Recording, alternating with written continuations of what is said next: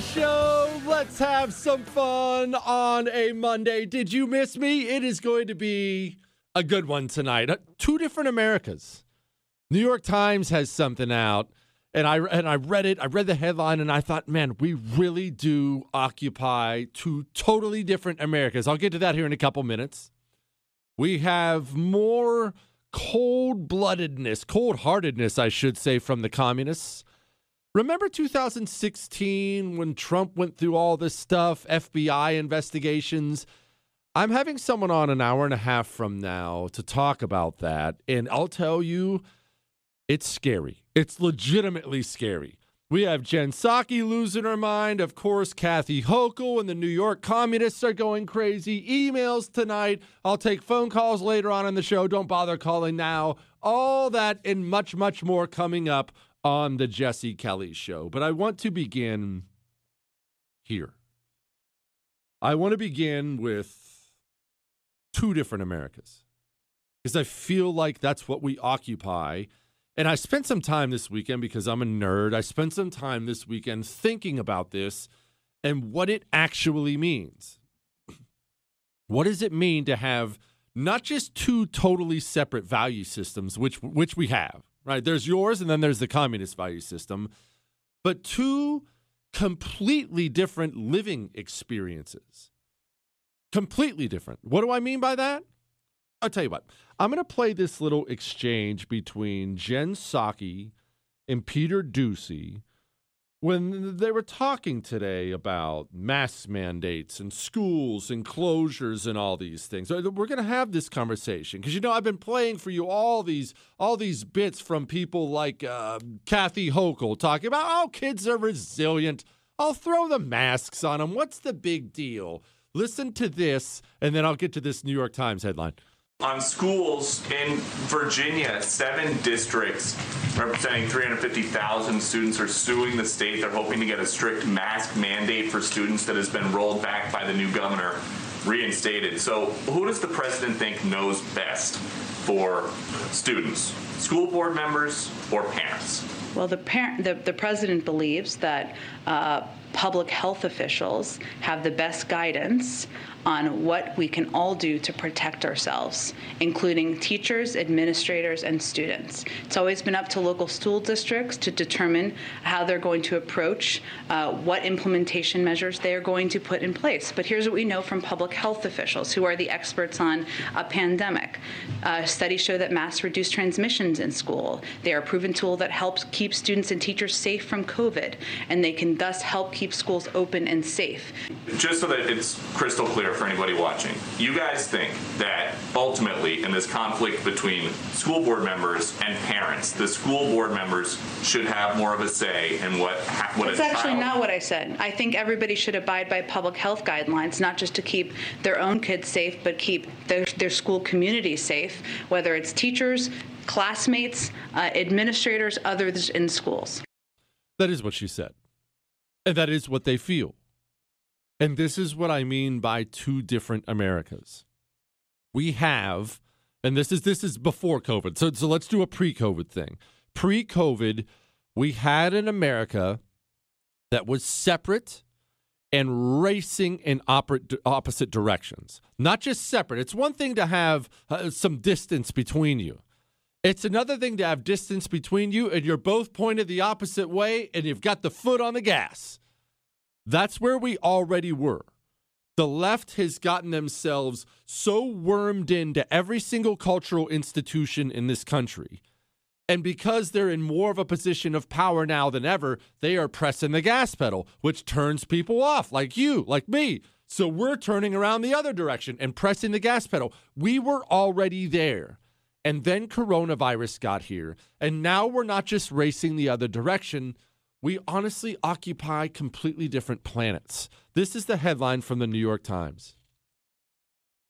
These mothers were exhausted, so they met on a field to scream. And the, the headline under the picture, it has these women standing on the, standing on a field, looks like a soccer field. this is America. Anyway, standing on a soccer field. And it says a group of mothers at their first primal scream in Boston last year. Boston mothers, many were exhausted. The pandemic has been so draining, they wanted to scream. And as you listen to the sound of my voice right now, maybe that is your situation. Maybe you're in an apartment in downtown New York. Maybe your kids are in New York public schools or wherever. Maybe your lived experience for the last 2 years, whatever your whatever your ideology is, right or left, maybe your experience for the last 2 years has been hell. Maybe it's been terrible. That's one thing. That's bad enough. If you've had a rough two years, masks on your kids, vaccine passports, all these COVID restrictions, your kids complaining about the mask on their face, classes by Zoom. If you if you're one of the parents, if you're one of the people out there who've experienced this, that's one thing. It's bad enough to have a rough two years. But it's another thing entirely to know that you're a day's drive away from being totally free of all that. And I don't know what that means for America, but that's where we are. And I and I don't say this, and believe me, what I'm about to say is going to sound like I'm some I'm, I'm rubbing it in or something like that. I'm not. I'm pointing out the difference. In my neighborhood in Texas, just you know, standard Texas neighborhood, we were having massive parties, July 4th neighborhood celebrations in 2020. In 2020, my kids were in school all year. I think there was a week at the beginning of COVID where they were out of school, a week or two, and then it was boom, in person in person learning, playing with their friends in the playground. In 2020, we were walking into packed restaurants here in Texas and I'm not I'm not again, I'm not doing this to rub it in anyone's face. I'm doing this for this reason. If you are that person in a Manhattan apartment with your kids going to school and you're sick of the masks and the crap and the everything, you know by now, because this is the information age, you are just a day's drive away from being free. People are going to start making the drive which is good. I've encouraged you to do that, right? I've encouraged you to move. That's good. I, I want all this to happen. I if you see someplace you'd rather live, go. Pack up your stuff and go if you can do it with your job and family and all that. If you can do it, go. But there's something else. Doesn't that just simply separate us even further and further the divide in this country. And I'm not telling you to sacrifice that. Oh, I'm staying to, to save America. It's not what I'm saying. But doesn't that mean, doesn't that mean we are, gosh, I hate to even say this. Doesn't that mean we're almost to the end? Are we? I mean, fast forward, uh, forget about just now, forget about right now. Let's attempt to be a little bit forward thinking here. Let's fast forward to 10 years from now. That's not far. It's not far. 2032. What does New York City look like versus Florida? What does it look like? I mean, we're, we're not talking about, oh, a little off. Oh, this city living's a little different. We're talking about totally different planets. We haven't even gotten to the communist response to an NYPD officer getting killed and his partner still basically on life support, and how cold blooded and hard they were to the whole thing, how, how they didn't care at all. Oh, I'm going to play you some Hochul audio. I am.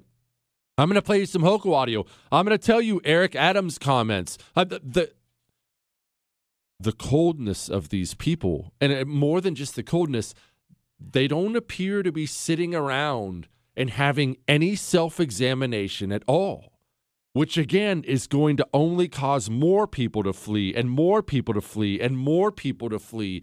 And I'll say it again 10 years from now, what does this country look like if all the good people from the cities have taken off for Texas and Florida? and all that's left in the cities are the poor people who couldn't afford to move out and the card carrying communists who are intent on abusing them at every turn. What does it look like here? You can't have a country like that. It doesn't work. That's not how it works. And we're not talking about a normal situation where, well, okay, the city, it's got some, yeah, they got more concerts and restaurants, but we got more crime there. It's just a, di- we're not talking about that difference. We're talking about escape from New York stuff here. How does it look? I don't know exactly how it looks, but I know it doesn't look good. You know what else doesn't look good? You're shooting if you haven't been to the range. No, I'm not judging. I'll be honest with you. You know how much I enjoy weapons and shooting? I still go through long periods of time where I don't go to the range. Ammo costs a daggone fortune right now. It's a pain. You got to pack it up on a Saturday. Have you heard about Mantis X? Mantis X? Here's what it is it attaches to your weapon, just attaches to your weapon, and you can sit and practice with your weapon. Whatever your weapon is, whatever weapon we're talking about, you can practice at home. 94% of shooters improve within 20 minutes. It's not just practice, they're giving you feedback, real feedback. Oh, Jesse, how do they how do the Marines learn how to shoot? You know what the Marines are using in boot camp in Parris Island? Mantis X. This is what the pros use. You can get one and practice without spending a dime on ammo. Go to mantisx.com and get yours today.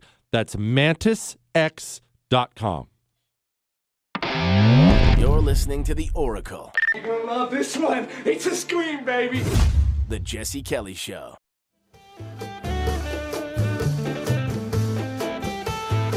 It is the Jesse Kelly Show, and, and look, I'm, I'm, I'm not, I'm not picking on New York. I'm telling you, we have two different lives now in this country, two totally different experiences out there. And it's not necessarily a city versus rural thing. I don't know how to explain it. Again, I'm not picking on New York. This is the, the director of the Texas Children's Hospital, someone you should trust implicitly. And this person is apparently a nut job. What do you think about lifting ma- school mask mandates right now? Well, look, this is the most highly transmissible variant we've seen. We've got something on the order of measles, and and therefore, if you start lifting mask mandates now, you're basically condemning all the kids to get infected with Omicron, and and having to live with those consequences, which mean that some kids will have to be hospitalized or, or possibly worse. So it makes no sense to lift mask mandates at this point. It makes every bit of sense to maximize uh, vaccinations because we know that's having a huge impact, especially the boosters, on reducing hospitalizations, reducing emergency room visits by quite a bit. Yeah, let's talk about that. Israel is the most vaccinated nation on the planet right now. They're also, they just achieved the distinction of per capita most cases of coronavirus on planet Earth.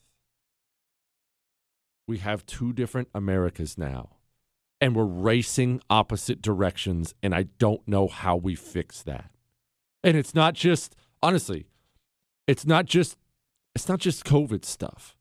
It's everything. Every part of what we see right now it's two different countries.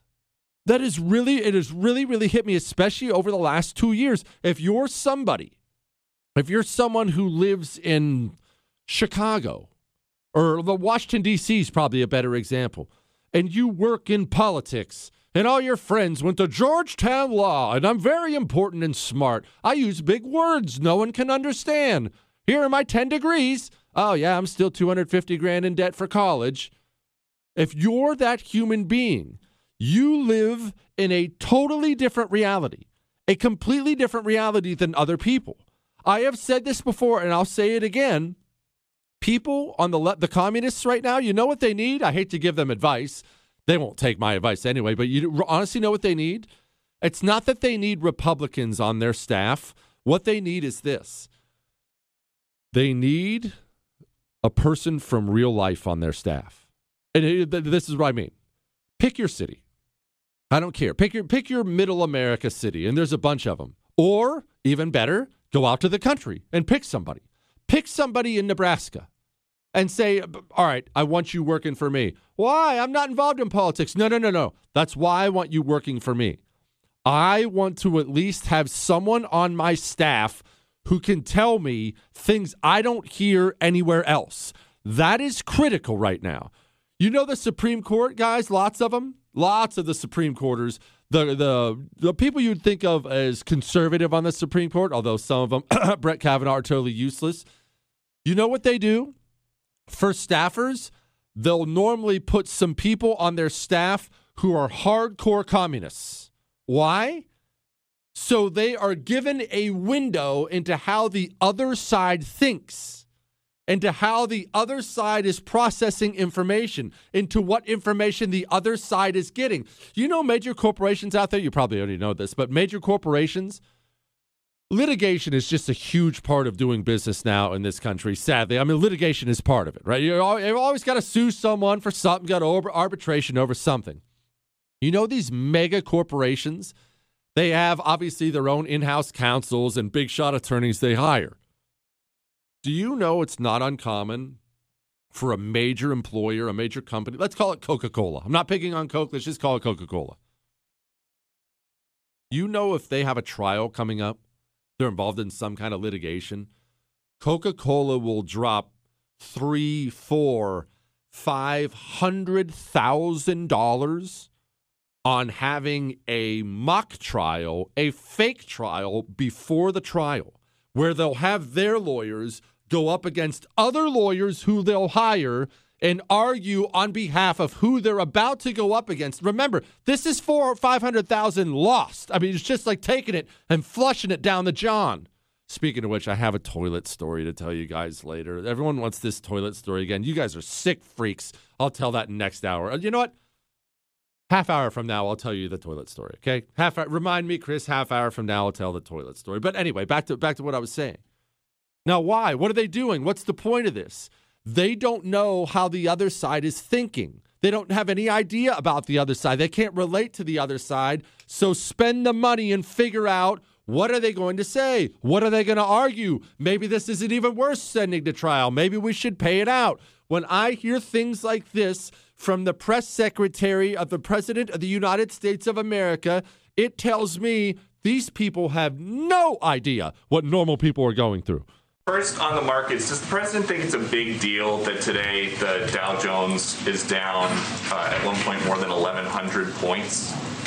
Well, to start with, uh, we focus on the trends in the economy, not any one day and any single indicator. Unlike his predecessor, the president does not look at the stock market as a means by which to judge the economy. I would note uh, that the market is up around 15% compared to when President Biden took office. Uh, but our measure of success is really how real working families are doing, whether they are, have a little breathing room, whether they have a job that delivers some dignity and a paycheck that can support, they can support a family on. And we've seen a great deal of progress made on that front. Well, look, I mean, the, the, here's the thing you have to understand we don't measure success based on the stock market, even though uh, the stock market's up since we got here. Not that we measure success, but either even still, that's a measure of success. But we're, we're don't you love when they talk to that? Well, we're focusing on American families. Um, you know the first phone call I got today? It was from a relative of mine. I was on the way to work. Hey, man, I'm really worried. I woke up today and and and I looked at I looked at my 401k. Hey, what do you think's coming in the future? I have news for you, Jen Psaki. If you would actually talk to somebody outside of Washington D.C. or New York City, normal people have investments too.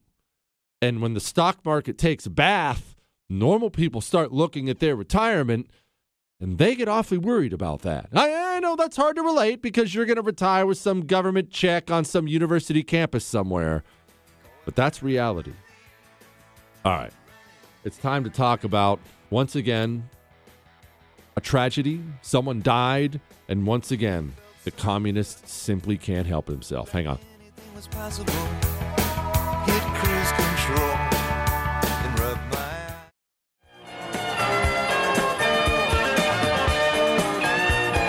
It is the Jesse Kelly Show. Yes, I'll give you the terrible airport toilet story about 30 minutes from now.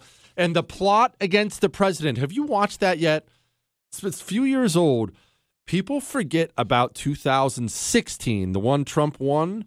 They forget about the institutions of government and the things they did. One hour from now, uh, my friend Amanda is coming on. She's the one who created that plot against the president movie how bad was it? What did they do? I'll tell you, having a private conversation with her about it and then watching it, it's a little scary. It's a little bit scary. All right, before we get to the tragedy and whatnot, we do have to get to this. For sale.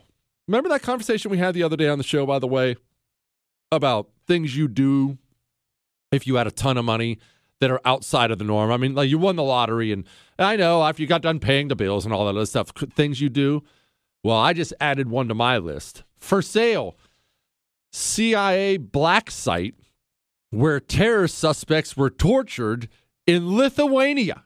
It's for sale. A menacing steel barn outside the Lithuanian capital of Vilnius. uh, I don't know, I went to community college, where CIA terror suspects were once held in solitary confinement, subjected to constant light and high intensity noise, is soon to go on the market. Oh my gosh, I want this so bad, Chris. Can we see if can we see if iHeart would buy it for us for the show? No, listen, listen, hear me out. Hear me out the Jesse Kelly show, we could do remotes. We could set up a studio in the CIA black site. Oh, come on. You're come. How much can it be? You know, we'll keep reading. The government's real estate fund, which handles assets no longer been needed on needed by the state, said on Monday it was selling the notorious black site known as Project Number Two. Oh, that's even creepier, Chris. We have to own it. Or detention site Violet. Oh man, it doesn't I don't see how much it is, but Chris, could you do me a favor and get could you do me a favor and get a hold of iHeart and see if they would maybe what? See if they would maybe buy that for us. They're building us a new studio here. I want a black site. I want one of those things, and we could do so many creepy things with it. Oh yeah, and we'd hire. Think about how much fun we could have with the new interns we hire and stuff like that. Hey, look, this is just part of the process, guys. All right, you have to spend the night here for two nights if you can make it through the high intensity, what this is fine. I'm sure HR will be fine with it. You, if you can make it through the noise and the lights and the sleep deprivation and having to poop in the corner, then you can come work for the show. If you can't, then I'm sorry, you're out. What? I think I would be good at running a black site, Chris. All right, moving away. We've been, I feel like a broken record at this point in time because I just continue to marvel at the lack of humanity from communists. And remember, what I've been going off on recently is it's a lot of different things. Uh, Joe Biden, he went to Colorado after that wildfire just devastated people's lives. And he stands up there at the microphone in Colorado. I mean, we're going to build. We're gonna build windmills and pass Build Back Better, guys. And I, was, I remember I came on and went off that night. You remember when he said this? Yeah, we're gonna have windmills you can you're gonna see that have 100 yard wingspans each each propeller on that on that uh, um, windmill, 100 yards long. So there's so much that is going to be able to be done. It's also going to create significant number of jobs. We're going to be able to do a lot of renewable things that allow you to not only rebuild, but afford to rebuild and rebuild better, to build back better than it was before.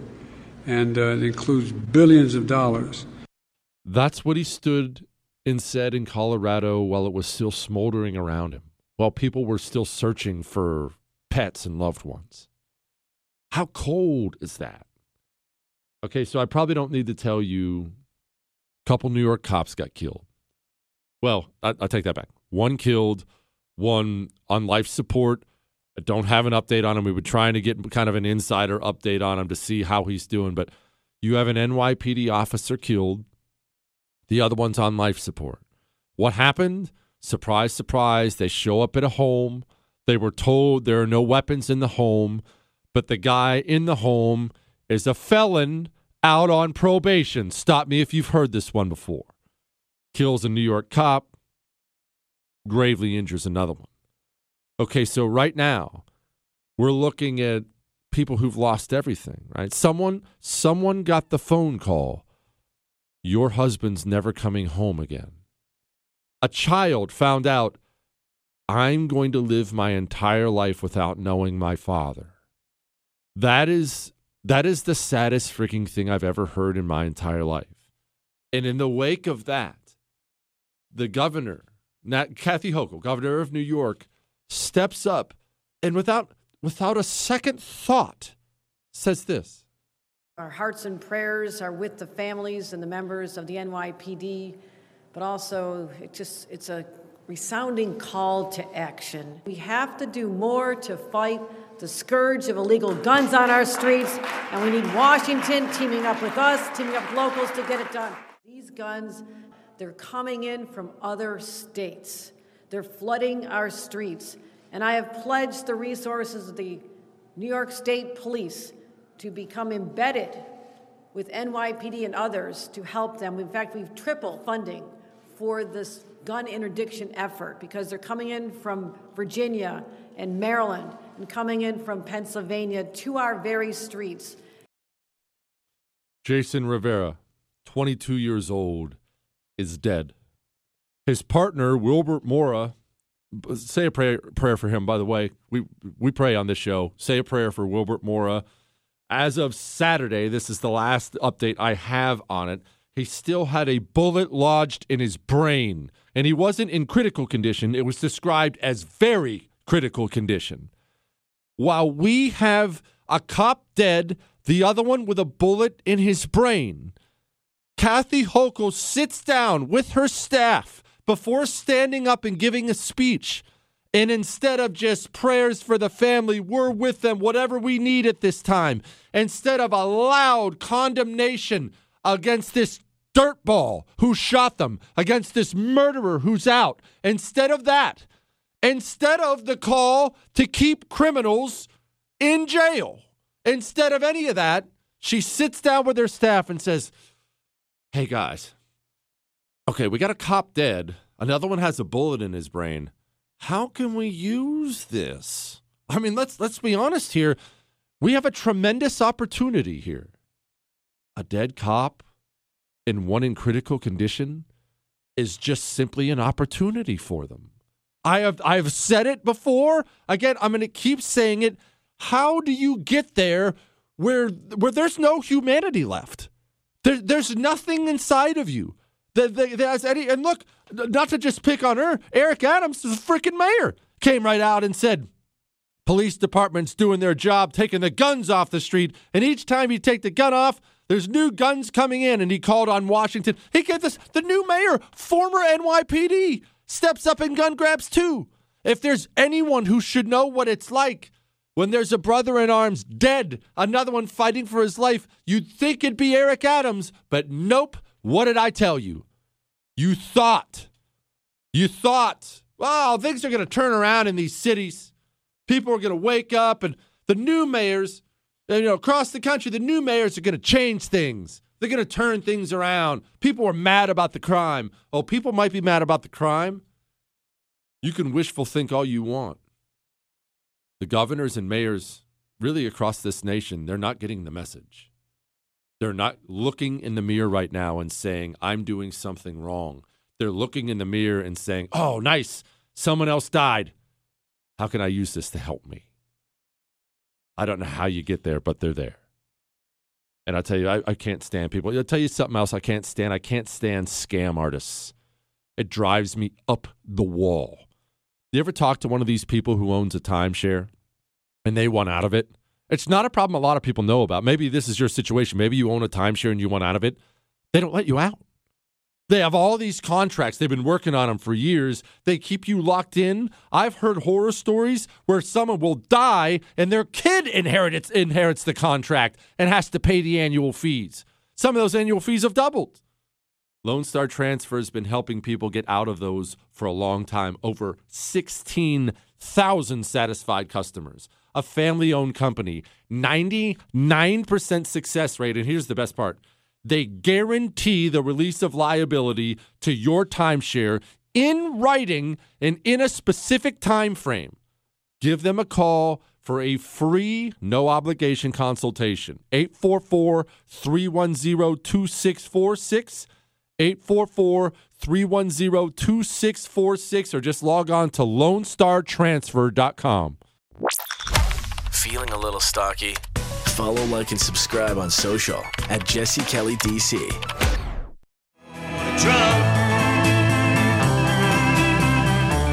It is the Jesse Kelly Show. Yes, I'm going to give you the horrible. I don't. I don't. You, you're a bunch of sickos. I'm going to give you the horrible requested airport toilet story here in about ten minutes from now. But uh, look, real quick, back to just let me finish this thought on what we were talking about here about how cold and lacking humanity they are. Remember, people are dying all across the country. All across the country in cities, people are dying. Dying. Innocent people. You ever see those videos? One, I can't get it out of my head. I, am not going to put it on the show's Twitter or Instagram page. It's it's too dark. But there was this man, an old, old Asian dude. I think he was 75, 80 years old. This was, if I remember right, in San Francisco. And he's just walking home, and some punk pulls over, 20 some year old kid, just goes sprinting up to him and just mows him down on the concrete, like just just run, just tackles him like a linebacker. The guy died. I mean, you saw that story in New York. Dude just tossed an Asian woman in front of the subway, dead, dead. And this, this is the response. This is the headline from the New York Post. Pundits, New York City crime wave could doom progressives. I'm sorry? I'm sorry, what? People are dying. And what are they looking around thinking? Oh, do you think this could hurt us in the election? Some Asian woman just got splattered in the subway, and you're worried about your poll numbers? Golly, these people. I'll tell you what. I'll tell you what. You know what, Chris? You know what we need? I'll tell you what we need right now. This is this is something that's going to bring everybody together. It's time to bring everyone together. What we need is leadership and, and that's why I said that. Yeah. We got it. We got it. Thank you all very much. It's going to be a beautiful day. Perhaps I'll see you along the way. Hi. Perhaps I'll see you along the way. Think positively. Okay. oh gosh, we're in so much trouble. Gosh. Oh gosh, how much? Tr- well, here's something else. I mean, we might be on the cusp of the end of the world. You ever you ever hear this story? Have you ever dug into the story at all about the Cuban Missile Crisis? I know you know the general gist of it, but I'll tell you what. Listen to this. This is the Pentagon spokesman Kirby. Listen to what he has to say. I want to provide some facts on these preparations that will reinforce our commitment to NATO and to the NATO response force and increase our readiness. Secretary Austin has placed a range of units in the United States on a heightened preparedness to deploy, which increases our readiness to provide forces if NATO should activate the NRF, or if other situations develop. All told, the number of forces that the Secretary has placed on heightened alert uh, comes up to about 8,500 personnel. 8,500 people. White House has signaled they're getting ready to start sending boots on the ground to Ukraine. You understand how dangerous this situation is. And uh, I'm not putting down Iraq or Afghanistan at all. I'm not. But you understand, do you understand we are dealing with a major nuclear power in Russia with a big boy military, big boy space capability. Russia may be the best in space in the world right now. Big boy stuff. Oh, did I mention? They've been getting very cozy with China and Iran. And we're going to send troops for some dump. Ukraine is a corrupt country, completely corrupt. It is not, it's, they're not our friend. They're not our ally. They're not somebody we need to be sticking our neck out for. Just pause there for a moment. People talk about the Cuban Missile Crisis. I know you know what that is. In case you don't, maybe maybe you're maybe you don't know anything about it. We were in the middle of a Cold War with the Soviet Union. We had nukes. They wanted nukes. They eventually got nukes. We started building a whole bunch of nukes. They started building some nukes, but they were saying publicly, oh, we've got tons of these things. They actually did not have tons of them. They were just nervous because they couldn't keep up with our nuke building. And eventually, Cuba gets taken over by a communist named Castro. Castro was very much his own man, by the way. Eventually, ended up being more of a Soviet puppet, but in the beginning, really kind of rejected him, wanted to be his own guy. Long story short, the Soviets don't like that America has nukes over there in Eastern Europe, pointing right at the Soviet Union. Frankly, kind of understandable, wouldn't be appreciated. they decided they were going to return the favor. They were going to put nukes in Cuba. And they did. They started secretly putting nukes in Cuba aimed at the United States of America. Could have wiped out the eastern seaboard. That's all stuff you know. Here's something you might not know. Do you have any idea how close we came to nuclear war? Do you know that at one point in time, a Russian submarine commander ordered that his sailors on his submarine fire a nuclear tipped torpedo at an American destroyer who was dropping depth charges over the top of him. The order was given. The commanding officer, the big cheese, go fire this nuclear weapon. The order was given. It was resisted by the people underneath him, and eventually he was talked down. Do you know that the President of the United States of America at the time, John F. Kennedy, that he had powerful advisors and generals around him, like the great World War II General Curtis LeMay, who bombed Tokyo and everywhere else. He had people like LeMay around him saying, We need to bomb and invade Cuba now, which would have prompted a nuclear response from the Soviet Union immediately. We're talking JFK sitting in a room with six advisors, and three of them are saying, Bomb, invade now. It's time for nuclear war. JFK, to his credit, said, no, let's make sure that's like last resort type stuff. We've been a breath away from nuclear war. And now the sabers are rattling, and the President of the United States is Joe Biden. I don't know what this future is going to bring, but I'll tell you what, I'm a little nervous. I would be lying to you if I said I was anything other than a little bit nervous. All right. We have to get to some emails.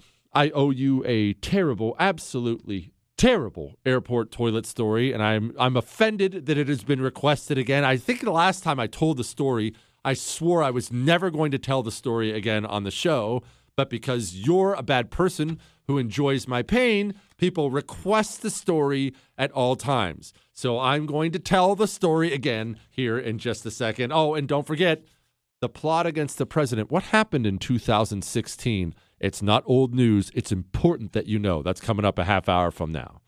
Now, you already know obviously about my pillow pillows. Everybody and their brother knows about my pillow pillows. The greatest freaking thing ever. I mean, I think everyone has one at this point in time. If you haven't, if you don't have one yet, go get one. Go to mypillow.com and get one, but set, set that aside. Mike Lindell has started expanding and expanding and expanding because he already has this reputation as a man who makes the most quality stuff out there. The stuff is just all quality. I'll tell you personally, I have mattress toppers. Wife has pajamas. I have you name the my pillow stuff. Giza Dream Sheets. We have it. He made the best slippers ever too. They're called my slippers. You can wear them inside and out. You can wear them all day long, completely comfortable the wife won't take the things off.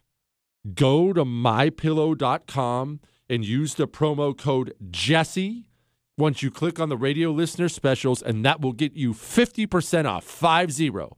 MyPillow.com, radio listener specials, promo code Jesse gets you 50% off. Or call 800 845 0544. That's 800 845 0544.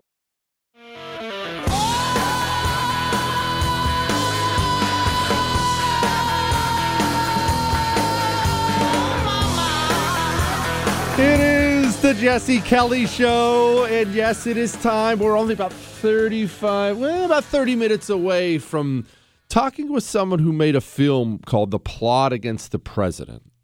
It is probably something you should watch. You forget what they tried to do to Donald Trump. And I don't want you I don't want you to watch it. Let me clarify. I don't want you to watch it because you want revenge for Trump or something like that. And that's fine if you do. No, I get that. I want you to watch it so you understand the power of the administrative state and the forces against you. And so we all understand. You understand and I understand. Republicans going forward, they either address this or we're finished. All right? They address it or we're finished. I'm not going to play it for you, but, but you remember when Joe Biden gave away the farm to Russia in the press conference, and he said, well, I mean, look, it's look, we'll have to see what the response is. I mean, it's one thing if it's a minor incursion. You remember when Joe Biden said that, right? I know you remember. Well, you remember what I came on the radio and said? It's a big deal that we don't have a mentally functional president of the United States of America. It's a really, really big deal. It's not a small thing. If the president can't have a private strategy meeting that's supposed to be secret with his advisors and then stand in front of people and keep it secret, that's kind of important. The guy has, oh, I don't know, all the secrets. It's a big deal. Well, something else happened. You may have seen it. If you haven't, this is journalist Jesse, Chris. Time to break news. Biden had some photo, it was basically a photo op. And of course, the only person pretty much ever who asks him tough questions is Peter Doocy of Fox News. You're not going to be able to really hear what Peter Doocy has says here. It's a whole lot of it's a lot of that in the background. What you need to know is Peter Doocy asks Joe Biden, and the part you can't hear, about inflation. What's the plan for inflation? Joe Biden goes on to call him a name. We're going to talk about why it's a big deal, and it ain't because of Peter Doocy's feelings. What do you think President on inflation, Matt? Do you think inflation is a political liability? That's a great asset. More inflation. What a stupid son of a. Okay. Yeah, I, I, look. We had to beep it out because it's a family show. Remember, as bad of a person as I am, we do a family show always. This will always be a show you can listen to with your kids. Um, but you, uh, you don't have to. It doesn't take a genius to figure out what Joe Biden said. No, I'm not going to come on here and pretend outrage that the president said mean things to a reporter. I hate reporters. I say mean things to them all the time. I don't hate Peter Doocy, but I don't care. Politics is a contact sport. If you're not wanting to get called mean names, buddy, go take up landscaping. Uh, actually, I take that back. Landscapers get complained at all the time by these suburban white women. Go do something else. If you want to be in politics, you're going to get called names. It's a big mean. It's it's contact sport. Here's what I do care about: the president of the United States of America. If you watch the video, he was sitting right in front of a microphone. He had been speaking into the microphone. He's not like in some back room uh, uh, taking a dump somewhere and thinks that his microphone's off. He's standing there in front of everyone, and yet he doesn't have the cognitive ability to stop himself from saying something he knows he shouldn't say. That matters a lot, especially if we're about to get in a hot war with Russia. By the way, a couple things. If you miss any part of the show, the whole thing's available on iHeart, Google, Spotify, and iTunes. That's one. Two, on my TV show tonight. Um, you're going to want to tune into the TV show tonight, 9 p.m. Eastern on the First TV app. It's different. Remember, it's an hour long TV show, so it's obviously different. It's just structured in a different way. You will enjoy tonight's. And three, I have not forgotten about Medal of Honor Monday. I understand it's Medal of Honor Monday, so stop the phone calls and emails. It's coming. It's just the show got a little out of order today. It's coming. I'm going to try to get to that about 45 minutes from now. Uh, before the end of the hour, I'm going to get to Medal of Honor Monday, all right? I have not forgotten. It just got a little misplaced today, but I promised you this because people are writing in and the things people like. Jesse, it's time. You owe it to all of your many new listeners to tell the wonderful airport toilet story. I don't like you guys. You know, that's not very nice. As I'm this kind, giving person, and you're not very nice. So here it is. Just a brief recap here's what happened. Now, I don't like admitting to this part because, in my opinion, it makes me sound soft and feminine. I don't like public restrooms. Now, I am not one of these germaphobe guys. Hey, let's just elbow bump. I'm a big handshake, you know, guy. I look people in the eyes. I don't wash my hands 9,000 times a day and drown myself in hand sanitizer. But public restrooms, of any kind absolutely disgust me. They disgust me. I've seen you guys go into the bathroom and then not washing your hands before you leave. I've seen and it grosses me out. I've seen the way people treat these things. It really, really grosses me out.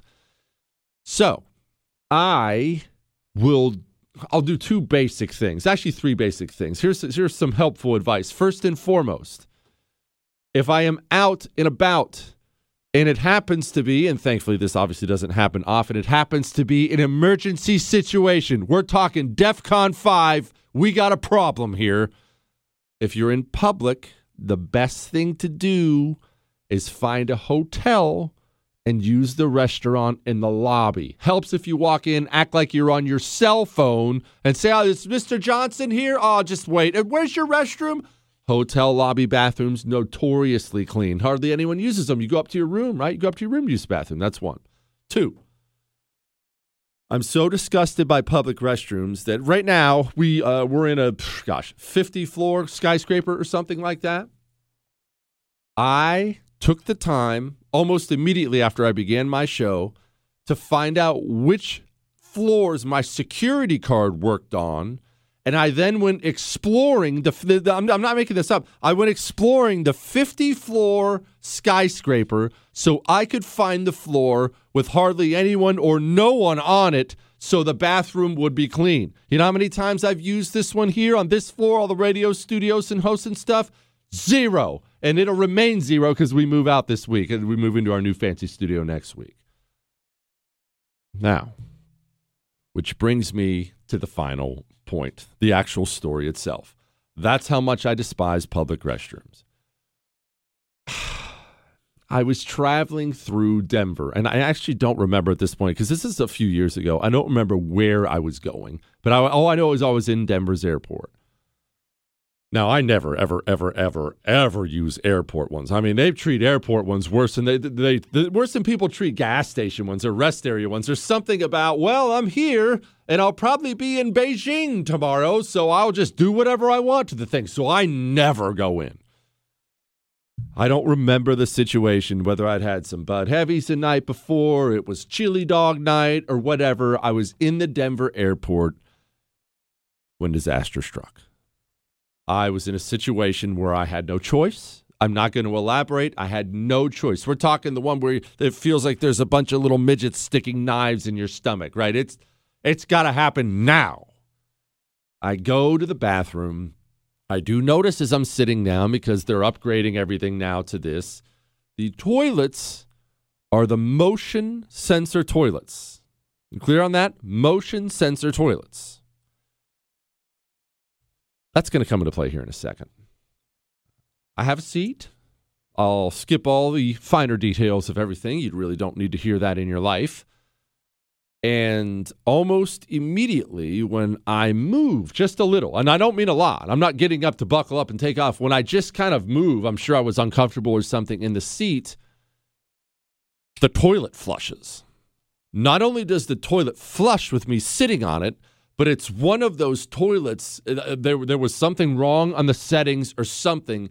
It flushed so hard, it sounded like I was getting sucked down into the center of the earth, and the water was starting to splash up out of the toilet as it flushed. Okay, now this is me, public restroom hating guy. In this moment right now, if I had the choice to continue sitting there or dive into a live volcano, it would be a difficult decision. All right? However, I do have to finish up. And it turns out the toilet I'm sitting on is one of these that flushes. Again, there was something wrong with the setting. Anytime it senses any movement, it flushes, and the flush is extreme. And I had to sit there finishing up through, I don't remember the number, four or five of these flushes, flushes before I eventually emerged a broken man broken forever. People ask me if I have PTSD. Oh, yeah. Oh, yeah. I have PTSD about Denver's airport. There. That's the story. 877 377 4373. We will finally take some phone calls tonight. 877 377 4373. I will get to Medal of Honor Monday about 30 minutes from now. But first, are you going to call me on your Pure Talk phone? Or are you going to call me on Verizon, AT&T, and T-Mobile? Look, I'm not judging if you had one of those other companies because I've had all three. I have no right to point any fingers at you. But I will say this. That money you send them every month, you know what they take your money and do with it, right? You know they have these gigantic corporate board meetings and they talk about taking your money and making TV commercials and radio commercials that are vile filth. Or you could switch to Pure Talk. It's easy. Uh, from your cell phone, just dial pound 250 right now and say Jesse Kelly. It's all done on the phone and by mail. American customer service, an America loving country. Their CEO's a Vietnam veteran. Oh, and did I mention you'll save a fortune? Average family saves over $800 a year. From your cell phone, dial pound 250. That's pound 250 and say Jesse Kelly. He doesn't care if you believe him, but he's right. Jesse Kelly.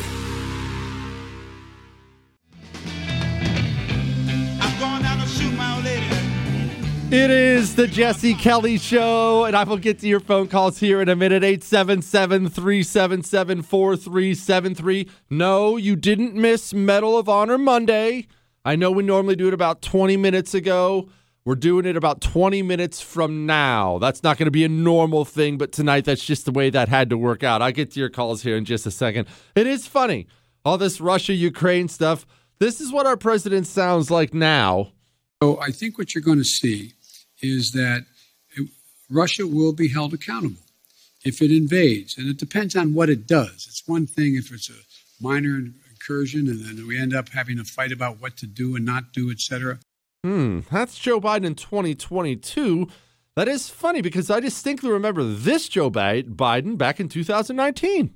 Because Putin knows if I am president of the United States, his days of tyranny and trying to intimidate the United States and those in Eastern Europe are over. I'm going to stand up to him. He's a bully, just like the president. When I'm president, things are going to change. Well, this is awkward, isn't it? All right. A couple emails that I'll get to your phone calls 877 377 4373. My 19 year old son is in Marine Corps boot camp in San Diego right now. Oh, that sucks. He will be doing the Crucible next week. Is it really all that? Do I worry about him? Or is it no worse than what he's already gone through? Did you have a top bunk? I can imagine you sitting on the top bunk and having your freakishly long legs reach the bunk below and drive the recruit below you nuts. Haha, she says I can use her name. Her name is Jill. All right, for those who don't know, at the end of Marine Corps boot camp, there's this final thing. Uh, if I remember right, I'm going to mess up some details on this. That's fine. People will correct me. If I remember right, it's five days. It's five days, four or five days. I think it's 50 miles, 50 or 60 miles of humping through the hills in San Diego. But you're not just walking around, it's all these different scenarios uh, of every different kind. How could I, well? Here's a, here's a great example. One of them is all right. Picture a log, right? There's a log. Now I want you to picture a log pyramid. The logs are spread out from each other and they're going up a, a, log triangle, for lack. Of, there's just logs building up to a peak and then they go down the other side. Make sense?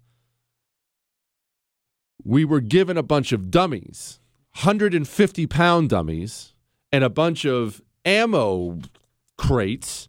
And these dummies and ammo crates had to be transported from one side at the bottom over the top and to the other side and you're in groups. You know, I, I, forget how big the groups are. They were not big groups, four or five of them. Oh, and did I mention they don't hardly give you any food for this four or five days? So you're starving, you're exhausted, you have to think, and you have to do all that. And at the end of it, you have to go up this very steep hill, and it is a family show. So I'm not going to say the name given to this steep hill. Just know that it's called Mount Mother, and then you can use your imagination on the end of it.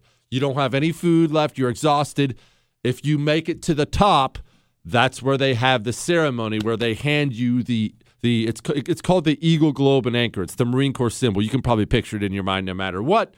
That's that's what that's what happens at the end of the crucible. The answer to your question is this. Your 19-year-old son already made it through 3 months of Marine Corps boot camp. Is he going to have a tough go of it over the next 4 or 5 days? Yep, he's going to be hungry and tired and miserable. He's going to be just fine. And even if something goes wrong, here's what can go wrong in the crucible because you're so tired and some of the obstacles are dangerous, you can hurt yourself, but it's it's I've never seen it serious. I mean, it's the worst I've seen is, you know, a broken leg or a cracked wrist or something like that. Your boy's going to be fine. All right, he's going to be just fine. Don't worry about it. He still has a bunch of tough Marines watching him. He'll be just fine. All right? All right, 877 377 4373. Remember, about five minutes from now, someone's going to tell us about the plot against the president.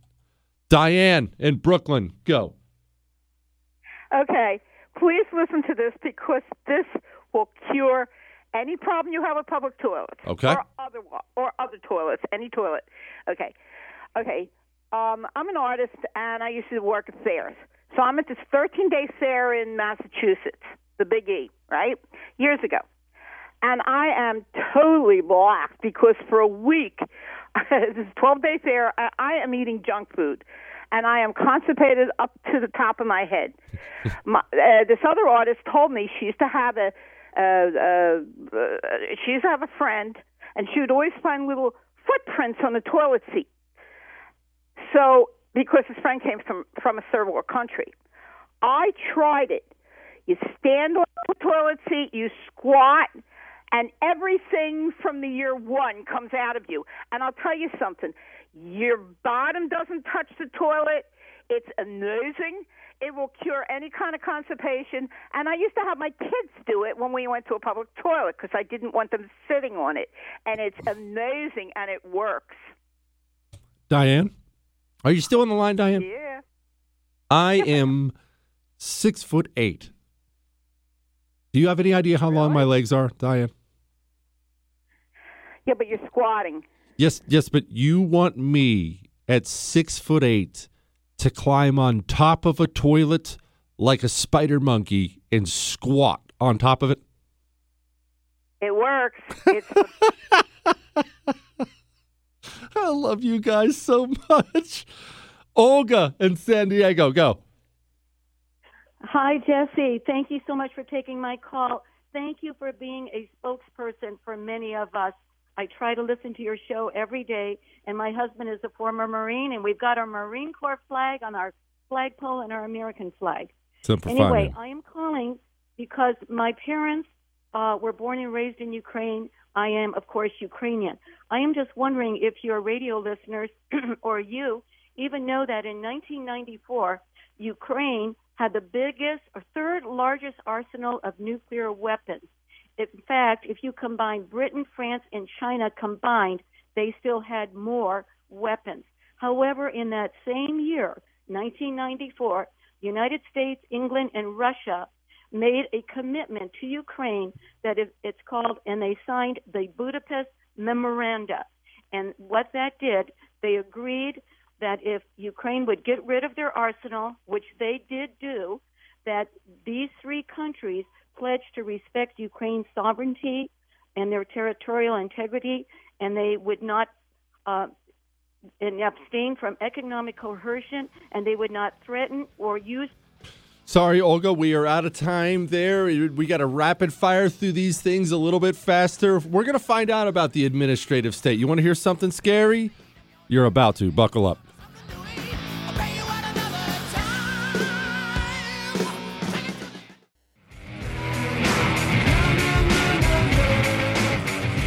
It is the Jesse Kelly Show, and prepare to be creeped out because I officially am now. The director of the movie The Plot Against the President joins me now, my friend Amanda Milius. She's also, or was, the Deputy Assistant Secretary at Trump's State Department. Amanda, how's it humanly possible for the federal government to go after only one party? How did we get here? Uh, how did we get here? Because the Republicans were asleep at the switch uh, for the last 50 years. Um, I don't know how. Uh, I'm going to just include a handful of generations in this uh, mix, but how it became. I, I, I never in my wildest dreams would I have thought it would be our job to fix this. Like the, I, I, you have this imagination when you're younger that there's this like group of elders that are like looking out for the country and like looking out for its best interests. And even if you want to think in in two party politics that there's such a thing on the Republican side, and then you get into Washington and you realize there's no one else. There's no there's no there, no one's coming to help. This is it. Like the, it's just it's yeah. I mean, how we got here is just. uh the Republicans have just been playing an incremental game. They've just been uh, they've just been allowing the left to win by increments, and uh, talking about tax policy. And and until Donald Trump, nothing changed. I get the impression hearing you talk about it that you walked into the State Department and and please correct me if I'm wrong on this and you were almost a little taken aback at how surrounded you were by people within the State Department who did not agree with you at all.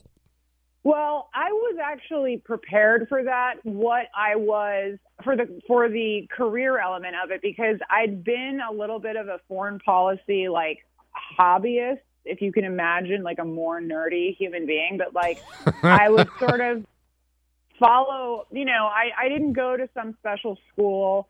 I don't have some special degree in foreign policy, but after having spent three years at the State Department, I realized that that's to my benefit um, because I can actually sort of see clearly. Uh, and interacting with all these different think tanks that are supposed to have these great insights into foreign policy as we see ourselves on the eve uh, the, of the new Cold War um, or potentially hot war. Um, uh, but uh, no, I wasn't surprised. I knew that the State Department was going to be the most reluctant. And I knew that just by studying what happened during the Reagan administration. Uh, you know, how they had to make Bush the, the VP, then they almost killed him halfway through. And lo and behold, after they almost kill him, the second term, uh, the second half of Reagan's admin, all foreign policy is basically handed over to Bush, which is where you get all of the, um, you know, the little shenanigans, the Iran Contra mess, and everything else. Um, but uh, you know, not to like lionize Reagan any further because there's some issues there. But look, if you study history, you kind of see this stuff foreign policy is the one thing that the blob, the they, you know, you don't really know where that security state doesn't want to let go. Um, Why? It's uh, because this is where they make all their money. because it turns out that's where the gravy train, and the gravy train, as it turns out, is not in stopping immigration. There's a whole other domestic gravy train into keeping the immigration flowing. Which you know, don't get me started on the ag lobby, but uh, to keep it on foreign policy, um, yes, I knew there was going to be a lot of opposition. Um, I'd obviously watched the um, creation of the JCPOA and uh, a lot of the Mideast policies out of the Obama years, uh, horrified as many people were. Um, and I knew I was walking into the same room with the exact same people that had previously drafted all, all of those policies. And I was pleased to be able to be amongst a group of people that walked in and said, like, yeah, we're not doing that anymore. Like, this is what we're doing. The thing that surprised me was that there was going to be so many political appointees that were also going to go in line with the careers that were also going to throw a fit about doing the president's agenda. That's what threw me. I I was naive in thinking that okay, if there's a if there's a Trump political appointee you know, like my first year, I'd be like, okay, so they're they're like I I'd never even been to DC in, since it, since I was a child. Like I didn't know anything about politics exactly, but um, I was like, okay, they're one of us. Like you know, you can reach out to these people; they'll help you get things done. No, not the case for all of them. You had to really get to know somebody before you could figure out if they were on the right side. Okay, so speaking with Amanda Milius, she obviously was the deputy assist- assistant secretary at Trump's State Department. She also directed the movie The Plot Against the President. Amanda, what it sounds like you're describing is an administrative state that is completely beholden to the powers that be in Washington and completely hostile to the things the American people actually care about. Did I did I overinflate that? No, I mean, in, in fact, what I would say is they are the administrative state and they are the powers that be. The administrative state as a whole is the power that that is. Um, you see people like Fauci rise out of that, right? Like the ultimate bureaucrat. Um, they have that all over State Department. And the thing is, is that we didn't do, in my opinion, enough to stop it. I mean, we made one of the most um, Europhile, uh, uh, Atlantic Council loving, you know, totally not our guy, um, uh, career bureaucrat as the um, head of essentially the regional bureaus. That was a very important decision. Again, this is getting a little wonky, but like that was a really important position. And Mike Pompeo had no problem making, you know, uh, promoting these careers who were absolutely just trying to undo if we would tie a knot, we would turn around and they would untie the knot. And and and our people had no problem promoting these people and keeping them going. And in fact, if you as a political were to get into it with any of these people on the side of, hey, the president said we're doing X, why are we doing Y? You would be the one who'd get pulled aside and said, listen, we don't want any bad stories. We don't want any, we don't want to rock the boat. Why are you doing this? Like, you need to like, da, da, da, you know, like that was what was shocking is, is the amount of fear that people like our cabinet secretaries had of a bad press story. I mean, they were literally sitting there shaking, worried about what the press was going to say about them instead of doing the policy that the president insisted on. What a shock. We have a complete lack of guts. And all right, Amanda, answer me this then finally. What you're describing to me sounds like a tangled web, and the roots sound awfully, awfully deep. So, why am I, I don't want to sound like a cynic, why am I supposed to be hopeful about, oh, we'll have everything by 2024 when that administrative state is only going to be swampier by the time someone else rolls into town? Uh, I'm the wrong person to ask because I'll make you feel 10 times worse about it than you already feel. Like, I will black pill anybody on that. Like, I, I, I don't see any leaders of the Republican Party coming out with a coherent strategy to undo the administrative state. I don't even see um, any major leaders coming out um, to uh, address people being able to be confident in our elections. Let's just put it that way. Um, I'm not seeing a lot out of 2024 leadership right now, like that I can get excited about. Um, I think there's a lot of younger and like there's a new freshman class that I hope comes into Congress and to the Senate. Now that I'm excited about because that is actually going to be extremely powerful and extremely important. So I'm I'm feeling positive there, but uh, yeah, I, I know certain people who are working on a plan because everything we've learned, I mean, this is incredible institutional knowledge that should be hung on to um, as far as the administrative state and how to work around it and how to dismantle it. Um, but it's not something that was going to be done in four years, especially when half the administration was was working with these people. Well, You um, know, on purpose, just to get just just to get to pad their resumes. I mean, I suppose I'm lucky because I'm someone who always assumed that A, I would never work in government, and B, whatever I did, I probably wouldn't need, you know, um, like a very traditional resume to do it. So I'm not sitting there trying to uh, to add to it with various councils and uh, and uh, think tanks and all that. But um, it's it's yeah, I, it's kind of dark. I gotta Yeah. uh, sort of agree with you. I Oh, don't know. I don't know. I don't know how to make you feel better. No, here. I that's fine. We want the truth, even hard truths on this show. Amanda Milius, my friend, thank you so much. I appreciate you giving us some time tonight. Didn't I tell you that would be an eye-opening interview? It is it is something, this administrative state out there. And here's something else eye-opening for you. How many stories do we talk about? Someone gets held up at gunpoint, someone gets stabbed, someone gets shot. And I know you might be hesitant to get something to protect yourself with. I'm, I'm about to make your life easier. Even if you are one of these guys who has a million weapons, or maybe you don't have anything, get a hero gun. Get a hero gun. Hero gun, it is a non lethal gun. It shoots these projectiles 100 miles per hour. They sting when they hit, and when they hit, it explodes in this chemical pepper irritant that is a million times stronger than pe- than just pepper spray. It's debilitating. Takes no effort to learn how to use it. It's got a laser sight on it. You're not going to miss. Just point and squeeze. You don't need a concealed carry permit. If you want to protect yourself or you want something additional to help protect yourself, go to hero2020.com and use the code Jesse for a special discount. Hero2020.com code Jesse. The Jesse Kelly Show. On air and online at jessekellyshow.com.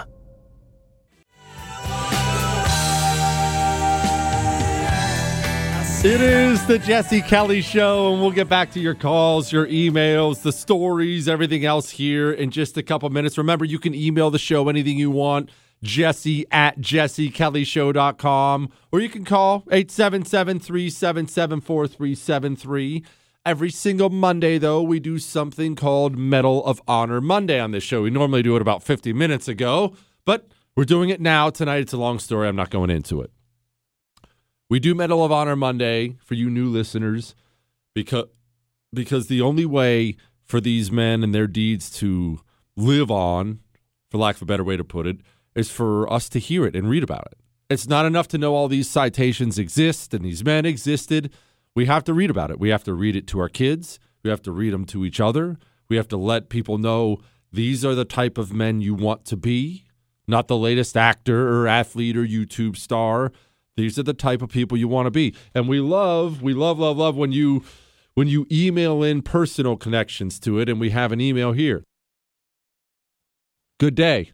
I enjoy listening to your Medal of Honor Mondays very much. These heroes need a voice. My grandfather, Colonel Van Thomas Barfoot Medal of Honor recipient, would approve of everything except for being called a winner of the medal. he used to get angry when someone would say they won the medal. He wasn't playing a game and he doesn't win and didn't win that. Received was an honor, not won. I don't mean to sound like a liberal name identity guy, sir, and my apologies if that is how this is reading, as what you're doing is very much appreciated. It is a lesson he taught me, and I hope to pass it on. These men are our nation's true heroes. Many kind regards, and thank you, sir. No, I didn't take that as insulting at all. Totally get it. Anyway, without further ado, let's find out about the man. Ready? Aim. Honoring those who went above and beyond. It's Medal of Honor Monday.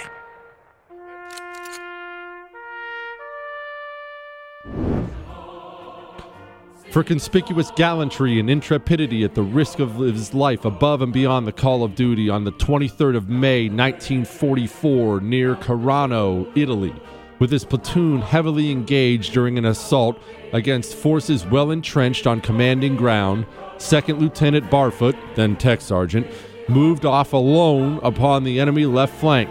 He crawled to the proximity of one machine gun nest and made a direct hit on it with a hand grenade, killing two and wounding three Germans.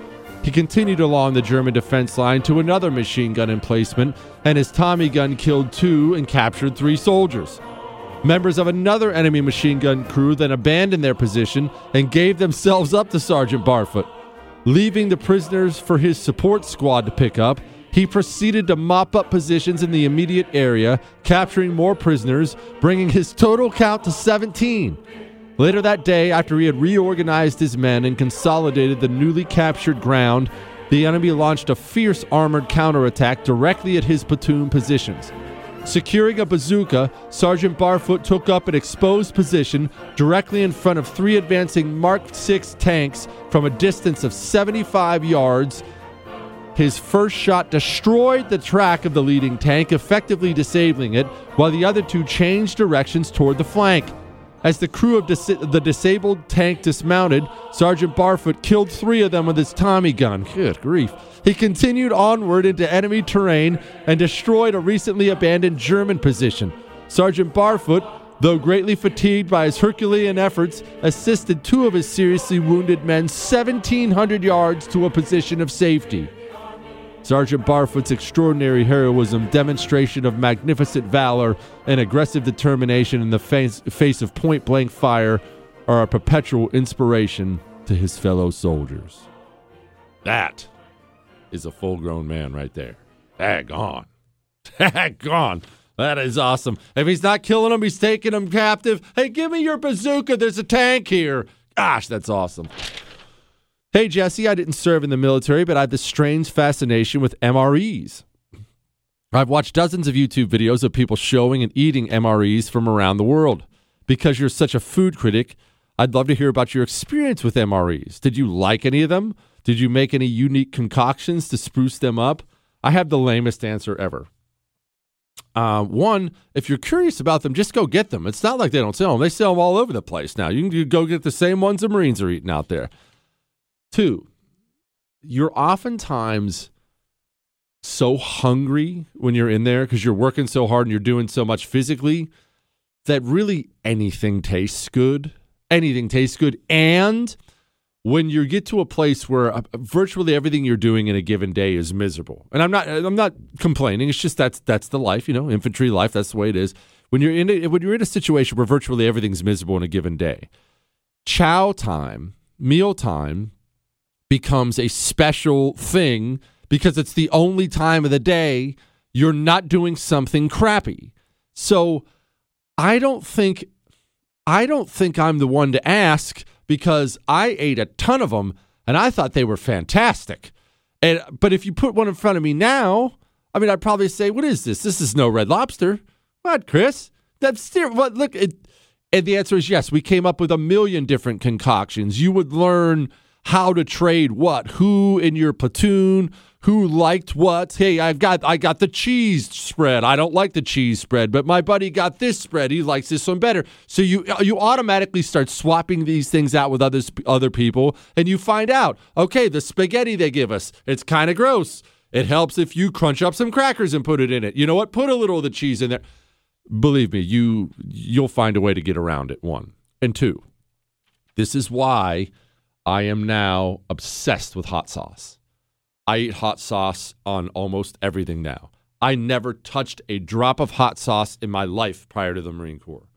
But you learn. You just learn. As you can imagine, uh, no matter, even if we had to hump all our gear out there, I would still hump a bottle of hot sauce or someone else in the platoon would. And everyone would know the guy who had the hot sauce. Hey, buddy, hey, Johnson, you got the sauce? And th- that was just what it was.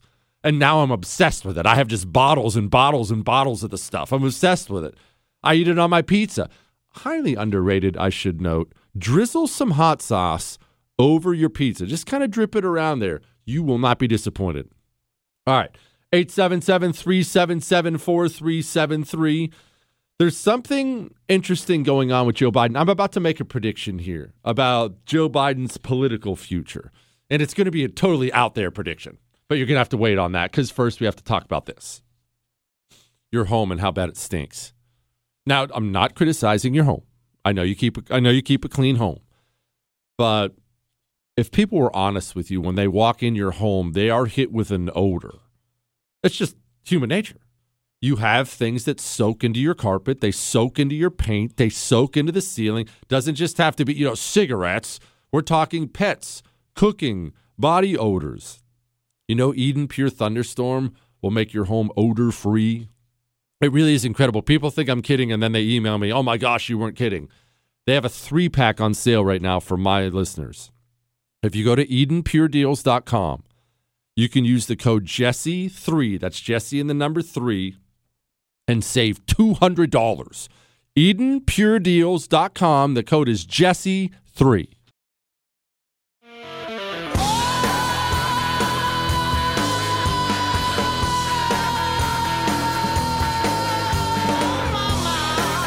It is the Jesse Kelly Show. We will get to my my outside the box Joe Biden prediction. I don't know about outside the box, but I have a Joe Biden prediction to make here in just a second. We want to get a couple things over first and foremost. First, we need to go to America's most prestigious, celebrated medical mind for his thoughts on, well, kids. There are some schools who are removing the mask mandate. So are those kids safe? Is it safe to send your kids back to school without masks? Well, Martha, as we know, the CDC strongly recommends that when you're in a situation in the school, we want to get the children back to school. And the way you do that, you do it by multiple things that you do. You surround the children with people who are vaccinated. For the children who are eligible to be vaccinated, get them vaccinated and provide in the school masks where you can have children protected, as well as ventilation to make sure that you can get a respiratory infection at its lowest level of infectivity. I just want to I want to make sure I understand because this is this is the guy who has controlled America's response to coronavirus. You want to make sure kids are around people who are vaccinated, but vaccinated people get and spread coronavirus. And we know that now. Even the CDC admits that. So why would it matter for kids whether someone is vaccinated or not vaccinated? I mean, I don't want to step in and play journalist here, but I'm just very, very curious. If vaccinated people get and spread coronavirus, why does it matter if anyone else on the planet is vaccinated but you? Anyone? Anyone? Chris, if you wouldn't mind, would you also play uh, one more, just one more from Fauci tonight? We have a bunch of other stuff to get to. Would you play number 12 for me, please, Chris? What about the next booster shot? For a substantial part of the population, they're now moving into the fifth month of their booster. So does it lose its effectiveness and how soon should they get another one? Well, the answer, Margaret, honestly, is that we don't know because we don't know the durability of protection for, from the third shot boost of an mRNA. Certainly, you are going to see the antibody levels go down. But there's an element of the immune response. It is quite conceivable, and I hope it's true, that the third shot boost will give a much greater durability of protection. We're following that very carefully. You are going to see breakthrough infections as we've seen now, even in boosted people. But for the very most part, they're mild or even asymptomatic. We may need to boost again. That's entirely conceivable. Why do we have to keep taking something that doesn't work? I mean, look, I'm, all right, again, I'm not pointing any fingers. Maybe you are, maybe you're not. I don't care. It's your personal decision. If this is working so well, why do we have to keep taking it? Okay, take. Uh, remember, it was two shots. It was the normal two shots. Everything will get back to normal, and then it was oh, ugh, you know, whoo, my bad. Whew, don't know how I missed this one. I'm probably going to need you to boost because those first two shots they they kind of run out after about six months. Maybe remember that even ran in the LA Times. LA Times runs an article saying, well, the effectiveness of the vaccine goes away about six months. Okay. Uh, okay. Well, let's all get the booster. Everyone's getting a booster shot. Now everyone keeps getting sick. Why is the solution to keep doing all the things that haven't worked? I hate to bring up old stuff. Why is that the solution? All right, let's get to some emails before I get to my Biden prediction. Jesse was listening to old podcasts and discovered the Jesse Kelly brief. Best belly laugh, bend over laughing. My stomach hurts from laughing so much. Aubrey is both a dime and a saint. I she didn't say I could say your name. All right, for those, see, most people are going to have no idea what this lady's talking about. You remember I told you I've only been doing this for a few years. I've had normal jobs the rest of my life, construction and RV sales and Marine Corps, and just uh, it's just a normal life when I quit my job as a sales manager at an RV dealership a few years ago and I launched into an attempt at some kind of a media career, I didn't have any kind of a career waiting. There was no radio show, there was no TV show. Remember my TV shows on the first TV again tonight, 9 p.m. Eastern. There was there was nothing. And I wasn't sure what to do.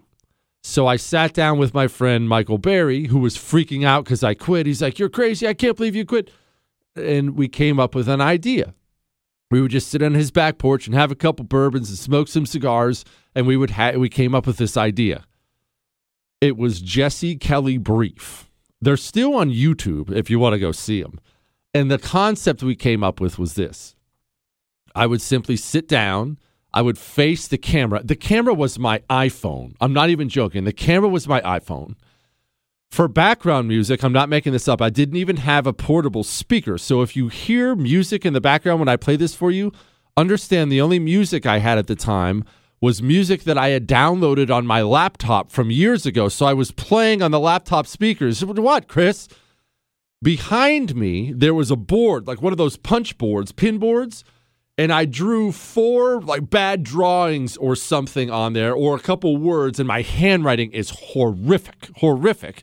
And so any paper ripping you hear, it's me. I would turn around and I'd rip the subject off the board and then I'd read it and then react and then toss the paper. At the end of the video, you will hear a timer. There was a two minute timer behind me. The Jesse Kelly brief was only two minutes long, hence the double meaning of the word Jesse Kelly brief.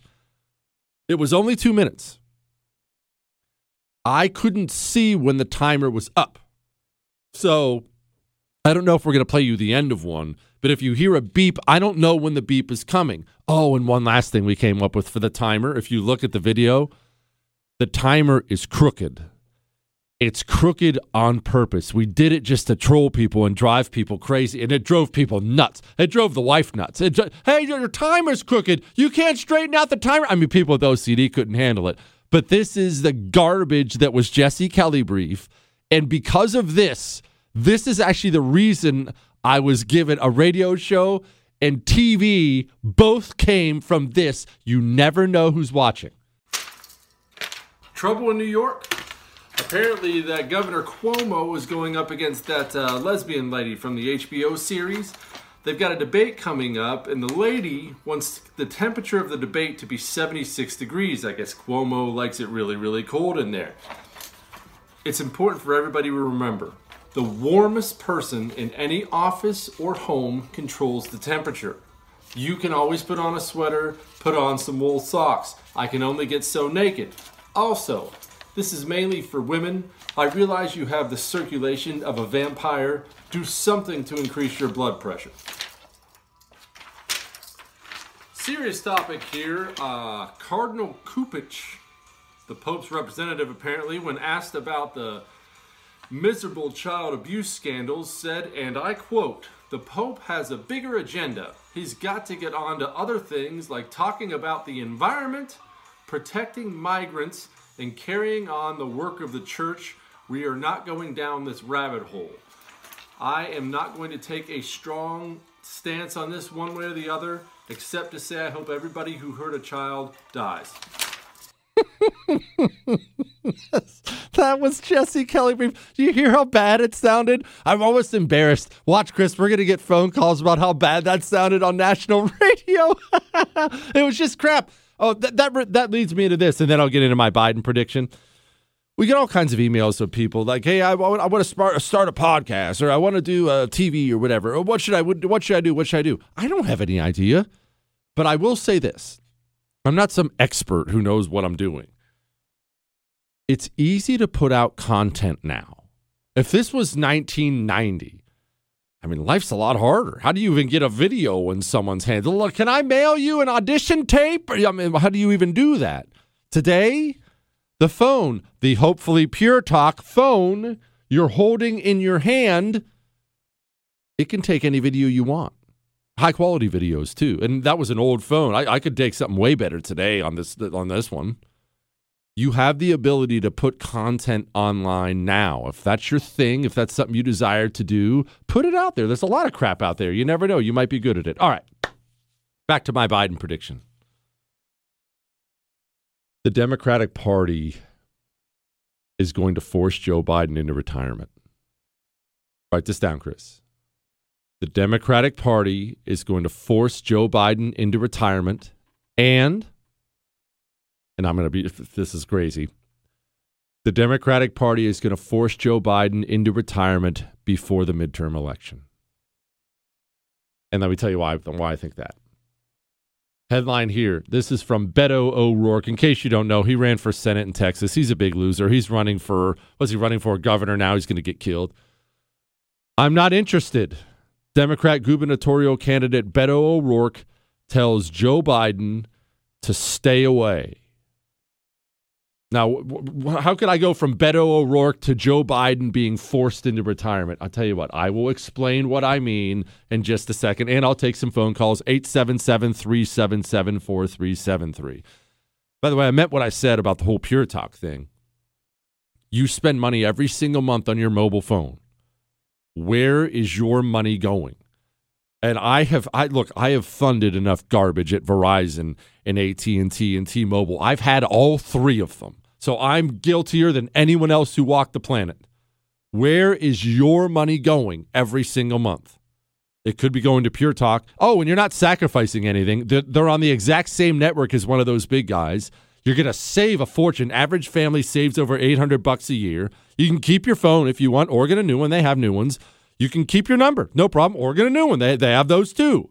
It's cake. Oh, and customer service, all here in America. Customer service, you get to talk to an American from your cell phone right now. Dial pound 250. That's pound 250 and say Jesse Kelly, and you'll save an additional 50% off your first month. That's pound 250. Say Jesse Kelly. Is he smarter than everyone? Who knows? Does he think so? Yeah. The Jesse Kelly Show.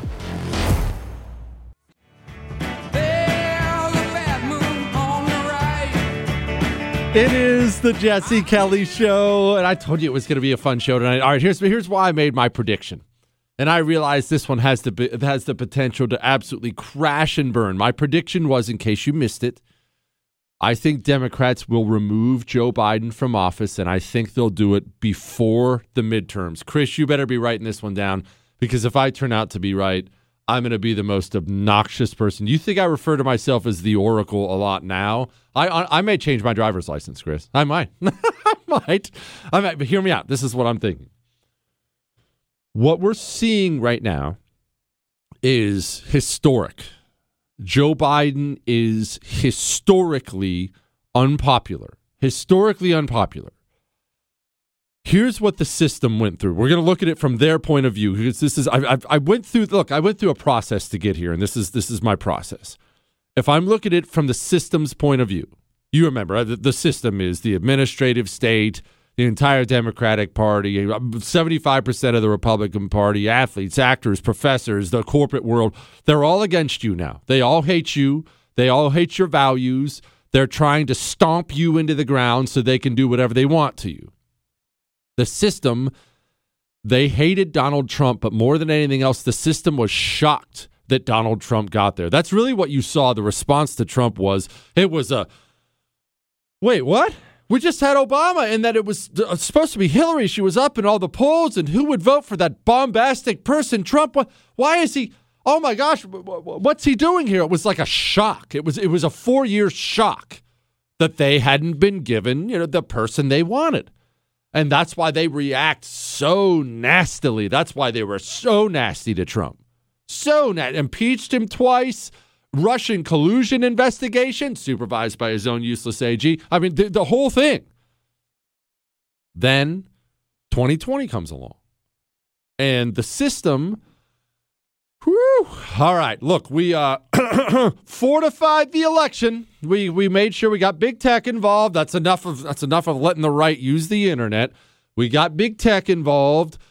But we made sure the guy won who we wanted run, who, we wanted to win. Whew, thank goodness. Now, look, back to the guy we want, back to everything being the status quo in normal. Let's just, we should be good now. We finally got rid of that Trump anomaly stuff. Now we're good with Joe Biden. I mean, look, it's fine.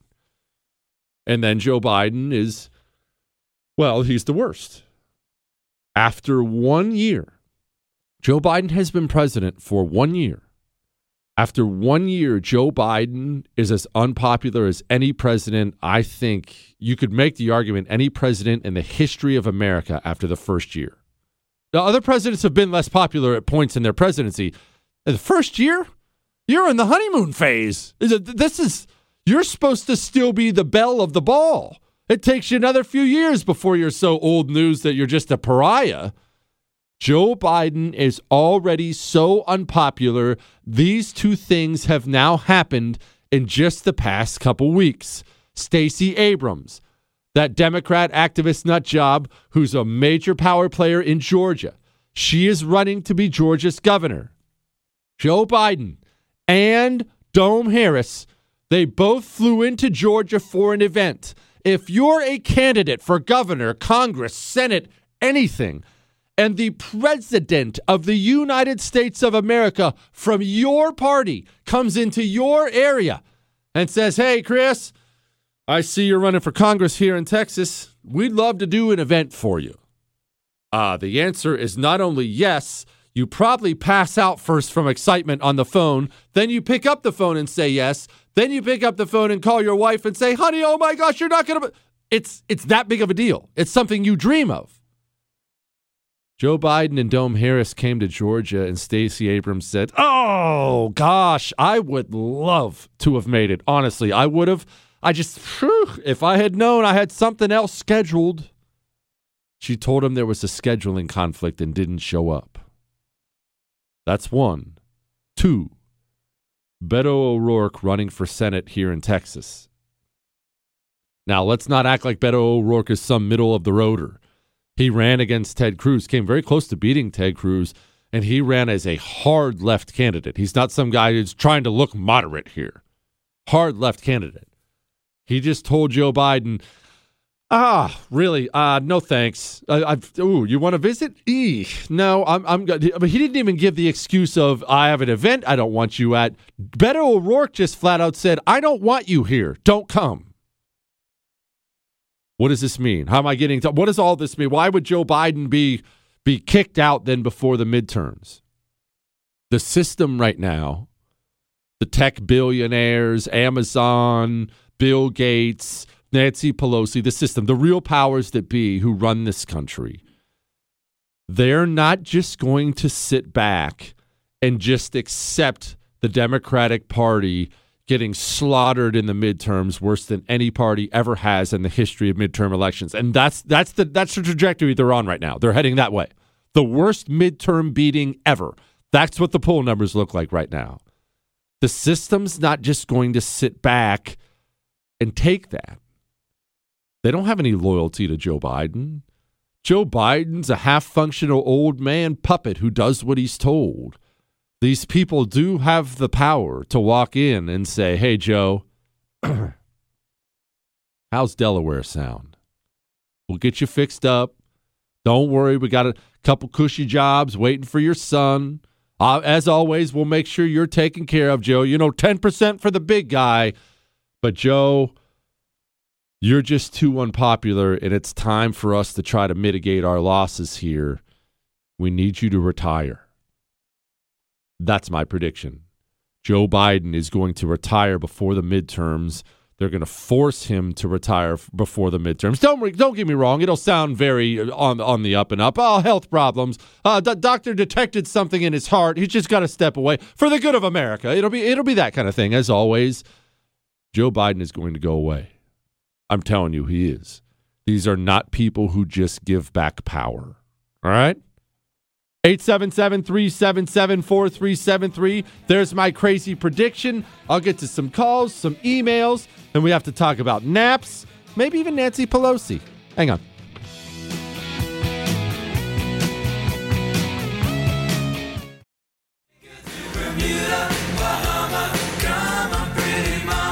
I had half a can of bean dip on Saturday night. No, look, I'm gonna get. Look, I'm gonna get. I'll get back to the Biden stuff and your phone calls and your email, emails in a second. I just have to get this off my chest, okay?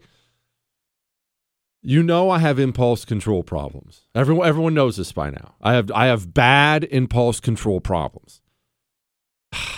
It's Saturday night. The wife was tired, so she crashed early. Put the boys to bed. I'm sitting up, couple Bud Heavies, reading a book, and I decide about 10:30. I mean, it wasn't crazy. About 10:30, I decided, okay, this is ridiculous. We gotta get. We got stuff to do tomorrow. Chores, church, all that work. I got to go to bed. I start walking to bed, and like I'm some kind of teenager again, I look out to the kitchen and I think, wow, I mean, it wouldn't hurt to take a peek at the cupboard real quick. I mean, the, the worst thing in the world for you, right? Eat at 10:30 at night. Open up the pantry, and there, sitting there, is a full bag of nacho cheese Doritos.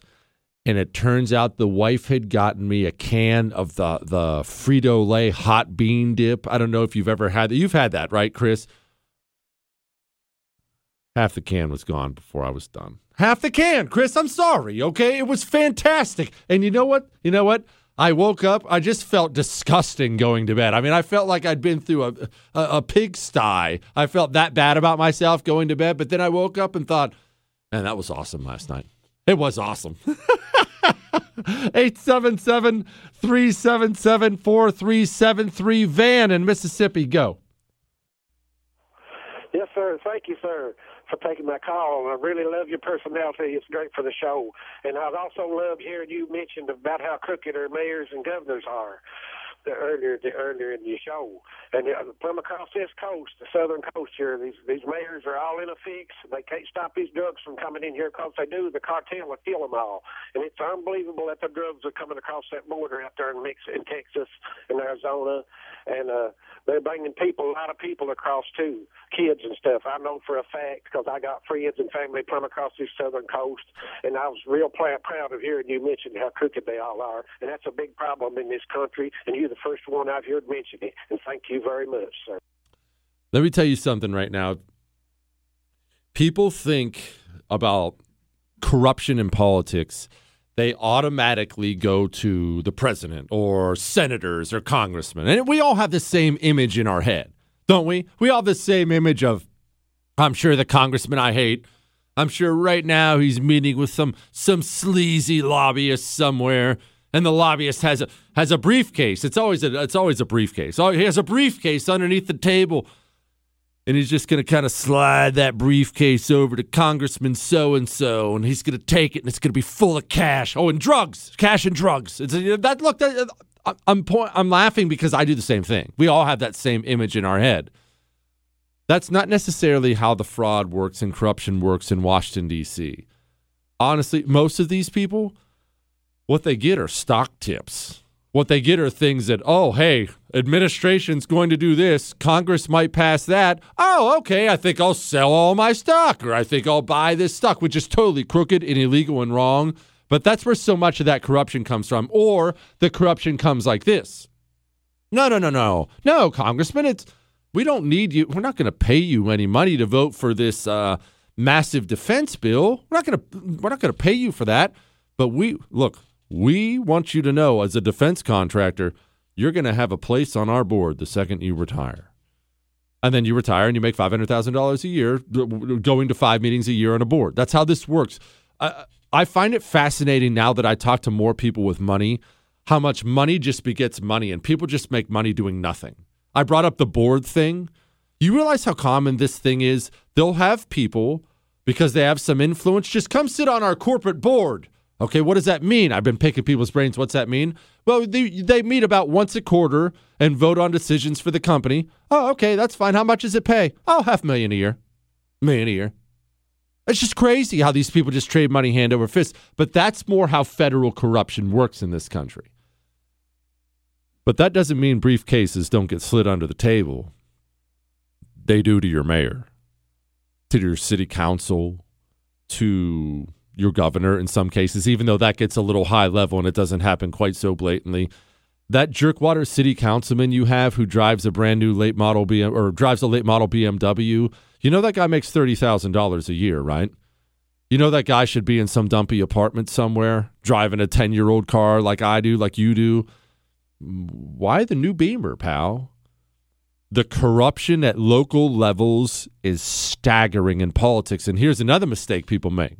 And maybe you're making this mistake right now. I've made it before too. When I say that, you think, well, yeah, Chicago, dirty, New York. Brother, ma'am, that small town is oftentimes twice as dirty as the big city. Twice as dirty. People get into politics. Remember Jesse's rule for why people get into politics. You remember? You get into politics because you want access to the things rich people have without having to actually accomplish anything. There's no other reason to get into politics. That's why people do it. It's a dirty business out there. All right, Chris, play that play that Biden sound that's cry, that's making the rounds. Again, again, if you missed it or if you missed any part of the show, the whole show's available on iHeart, Google, Spotify, and iTunes. But we're going to play it for you right now. Fox News' Peter Doocy. It's a little hard to hear. It's a press conference. He asked Joe Biden a question about inflation. The president of the United States lacks the cognitive ability to know when a microphone is on or off, so he gets a little too honest. What do you think, President?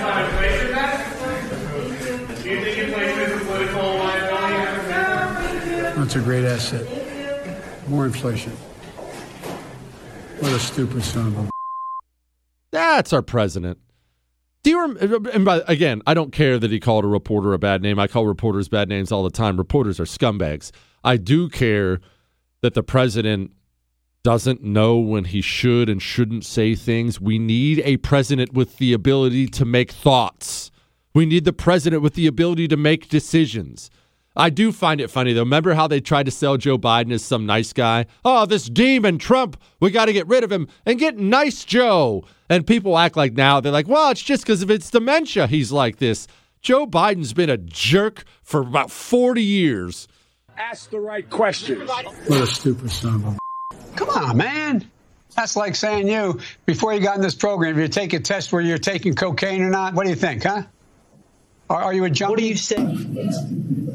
Go back and read what I said. Wait, wait, wait, wait, wait, wait, wait, wait. tell them you're getting nervous, man. That is an interesting reading in English. You, you, I assume you got into in the journalism because you like to write. I want to talk about happy things, man. What? What the hell? What do you do all the time? So when did I say I was confident? I said, I said, what I said was, let's get it straight. I, I think I probably have a much higher IQ than you do, I suspect. Well, that's not true. You're saying things you do not know what you're talking about. No one said that. Who said that? What, don't Who you said think that? that? I know you'd ask it. I have no response. It's another smear campaign. Right up your alley. Those are questions you always ask. You don't understand that. You're in your own business. Can I ask you a quick question on Israel before you drive No, away? you since can't. important? I'm not unless you get in front of the car as I step on it. Vice She's going to President, is ask that okay? an obnoxious questions. Don't screw around with me. Let's get it You straight. think he was a rape reference? No, let me listen to me. I'm listening. Why are you the only guy that always shouts out questions? So don't poke that in my face, okay, buddy? I don't want you would ask that. Guys, we gotta go. Thank you. You're a good man.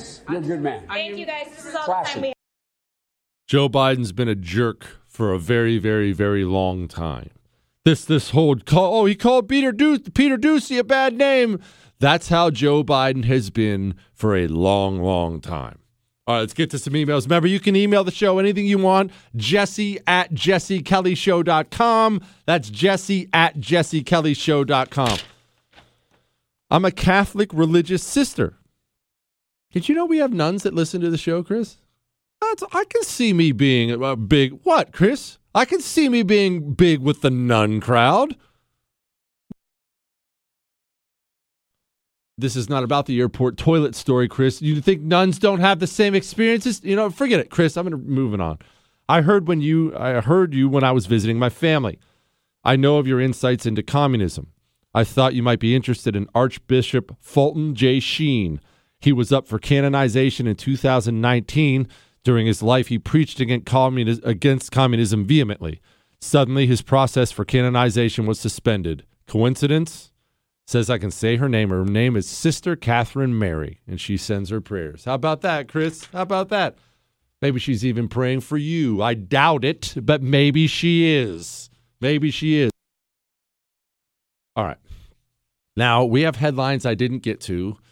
That's the good news. The bad news is this there are a lot of them. I got distracted a lot today. There was the toilet story, and we were talking about MREs, and it's just it, there's a there's a lot to go over. So it's going to be a great headlines I didn't get to. And surprise, surprise, one of the headlines again is about inflation. Remember Joe Biden when he snapped at Peter Doocy? Peter Doocy was asking about inflation. Why is Joe Biden so mad about getting asked about inflation? Because it's going to get worse, and every single person knows it. I saw today they're already discussing another gigantic COVID bill. When I tell you to call Oxford Gold Group and get some gold delivered to your house, that's why I say it. It's the only thing, it's the only option you have to make sure you have some value.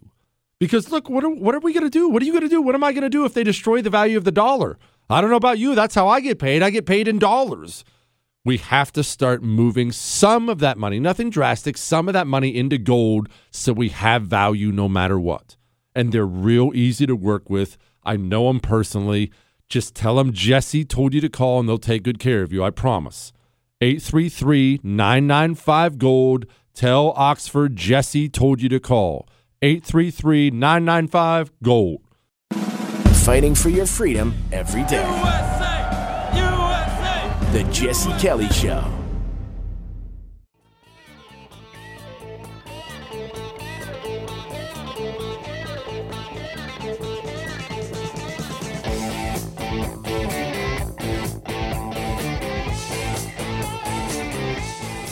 It is the Jesse Kelly Show. And before I get to headlines, I didn't get to and get to a couple more emails here. You don't do the you don't do this often, but you sold yourself short on Friday. Storytelling is a gift and you have it. A great example is pastors of churches. Either you have the gift of gab or you don't. If your ego has a room, if your ego has room, please add this to your long list of extreme talents. If I homeschooled my kids would major in sleep. True story. My kids would ask me to read instead of mom because my boring voice would instantly put them to sleep, no matter how hard I tried to make it fun. My wife, on the other hand, would keep their attention throughout the story. People need to recognize their talents, and capturing the attention of others is one many people don't have. Oh, look, all I was saying, he's talking about Friday show. If you missed Friday show, it was it was it was extra good. You can download the whole thing on iHeart, Google, Spotify, and iTunes. And he was talking about storytelling, where I was talking about storytelling and what makes a good storytelling. What I've said is people think people think they're bad storytellers, or people will write in and they they enjoy how I tell a story. Uh, there's nothing to it. It's not a skill. You have skills. Being able to tell a story is not a skill. Where people screw up is this: when you tell a story, are you trying to put the person who's listening to the story in the story?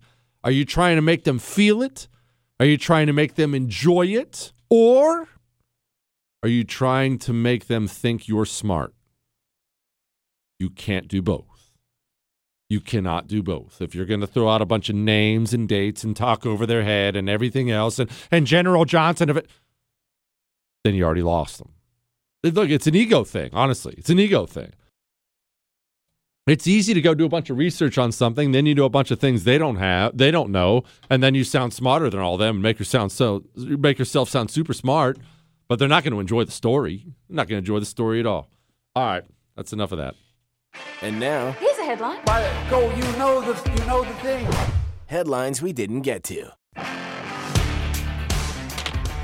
University quietly changes controversial policy months after telling college Republicans not to campaign for Youngkin.